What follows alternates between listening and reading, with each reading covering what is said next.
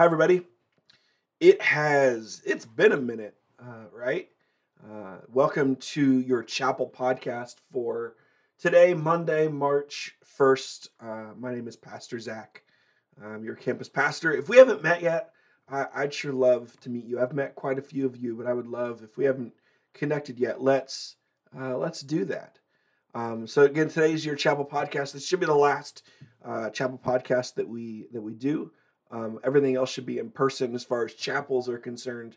Um, but there's stuff on the schedule that was there before I came in, and so uh, we'll do a podcast for today. I want to I want to start today, and I want to read to you from the book of Genesis. Genesis is the first book in the Bible, and not only do I want to read from Genesis, but I want to read from the very beginning of Genesis. Genesis chapter 1. Genesis chapter 1, uh, verse 26 says, Then God said, Let us make mankind in our image, in our likeness, so that they may rule over the fish in the sea and the birds in the sky, over the livestock and all the wild animals, and over all the creatures that move along the ground. Now, there's this guy uh, named Eugene Peterson, and he created this this paraphrase of the Bible. He turned the Bible into like everyday language, so that there are there are times when maybe uh, the way you say something it's it's easier to understand. Uh, and he wrote this paraphrase of the entire Bible called the Message, and I love how he writes Genesis 126 He says, "Let us make human beings in our image, make them reflecting our nature. And I love that. Now God created all of this. He created he created everything we see. He created humanity, human beings, and he declared it very good. And I want to begin here. I want to begin in the beginning with this thing that is that is powerfully true that in the beginning God's creation was declared good. You and me, humanity, in the beginning we were declared by our Creator very good. You at your core, you at your core in the beginning, God declared you very good. You at your core, you are loved and valued and created and, and cared about. And you have this God who loves you with this, this crazy love, and He declares that you are good. At our core, you and I were created good, wisdom, love, grace, kindness, a, longing for eternity. These are some of the attributes that set us apart from everything else in creation. And they suggest that we bear the fingerprints of the divine maker. We are made in God's image. We were created good. This is the beginning. This is where we start. Now, now here's why I think this is so important as we unpack this idea of hope. I've sort of declared that this semester is the semester of hope. And I, I love, I love what my friend Sasha Kuntz, who spoke at chapel last week, I love what Sasha, Sasha said when she talked about hope. And, and the problem with hope is that it can be used kind of like a band-aid that we put on something to try to ignore the bigger issue. Like like we have racial tension in our country. Oh, let's just just focus on hope. We hope it'll get better. There, there are people who are lost and hungry. Like just just focus on hope. Like there's political and social unrest. Like don't worry, just have hope. And we use hope as like this like this buzzword and it doesn't really hmm. mean anything. So so hope hope has to go deeper than this. Hope has to be more hope has to be heavy in that it has to anchor us that it has to remind us of what's true. And Genesis chapter 1 tells us that what is true is that you and I were created good. Are, are, you with me?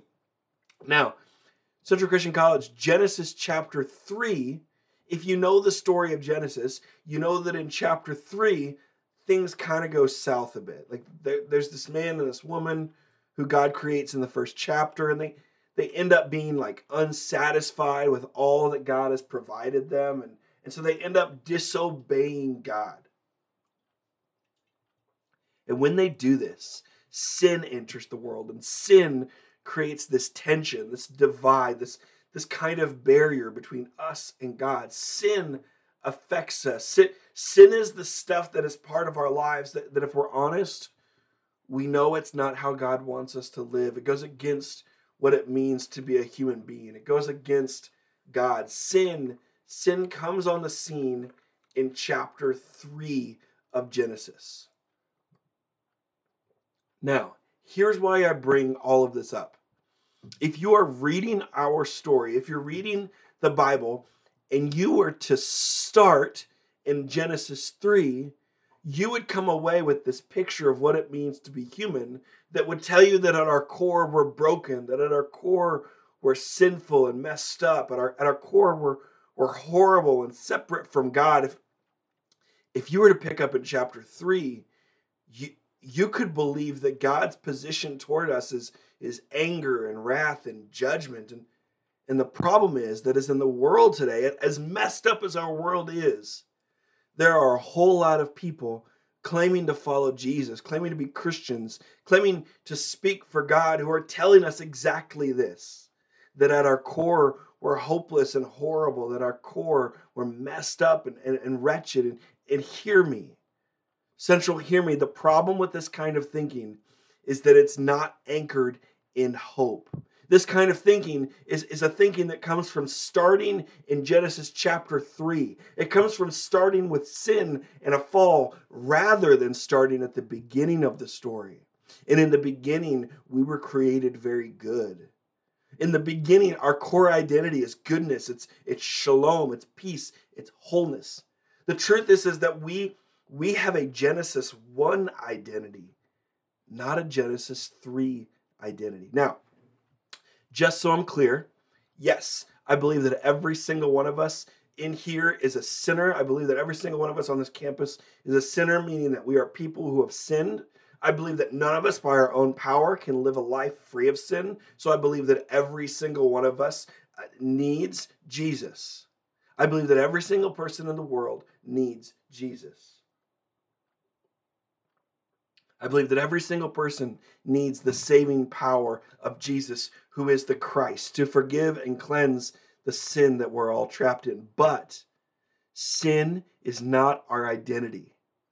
First and foremost, you and I were created good. We were created very good, and that is our identity. That is our hope. All of this, Genesis chapter 1 and Genesis 3, it's about who you believe you are. Your identity is not the identity of an evil, rotten sinner. Your identity is that of a child of God who, again, was created very good. So, take a little second here. So, imagine a world in which a college student like yourself is told that actually, in God's eyes, they are first and foremost a horrible sinner, that their identity is someone who's broken. Is it possible for this college student that in the midst of the crazy world that we live in, in the midst of struggles and pandemics and tensions and division, is it possible that they could start to believe that there's no hope? That even the church says, yeah, you're broken.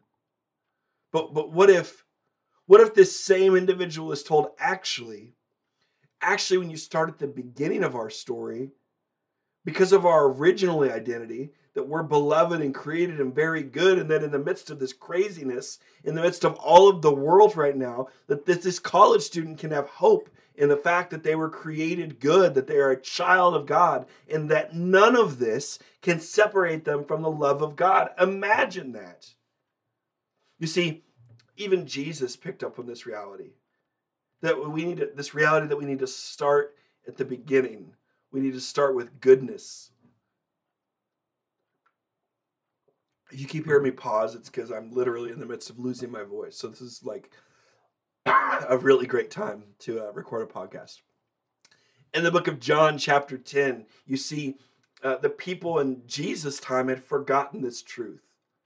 They'd forgotten the beginning of the story. And a lot of them were living in like this they were living like chapter the third chapter of Genesis was the beginning rather than the first chapter. And Jesus comes along and, and, and everything he did was a reminder that pointed people back to their actual identity. And in John chapter 10, Jesus says this. He says, the thief. Satan, the enemy. The thief comes only to steal and kill and destroy. But I have come that you may have life and have it to the full. Yeah, Jesus says, I have come that you may have life and have it to the full. I have come that you might remember. I have come that you may have life and have it to the full. Now, the word full in the Greek language is the word perissos. And this is the only time in the New Testament that this word is used. Now, perissos means exceeding or going beyond or, or overflowing. So Jesus says, look, my reason for being here is that is that you would remember that our story begins in chapter one. It begins in the very good. I, have come so that you may have a life that's perissos, a life that's overflowing, a life that's that's exceeding in goodness, a life that goes beyond in hopefulness. And, and are you with me? Jesus' invitation for every single person is this life to the full. It's this invitation to remember that this is all a gift. All of this is a gift. And, and as we travel into wherever all of this takes us, the craziness of our world right now, as we travel into the unknown, Jesus reminds us that our identity is a Genesis 1 identity, not a Genesis 3 identity. We were created good. God calls us very good. Our identity is good. And Jesus invites all of us into this life that's a gift, this life to the full. It's a life that's anchored in hope. So, God, I pray uh, for these students this week. I pray that as we go throughout our week, I pray that you would remind us of our identity as chapter one people, as people who are created good.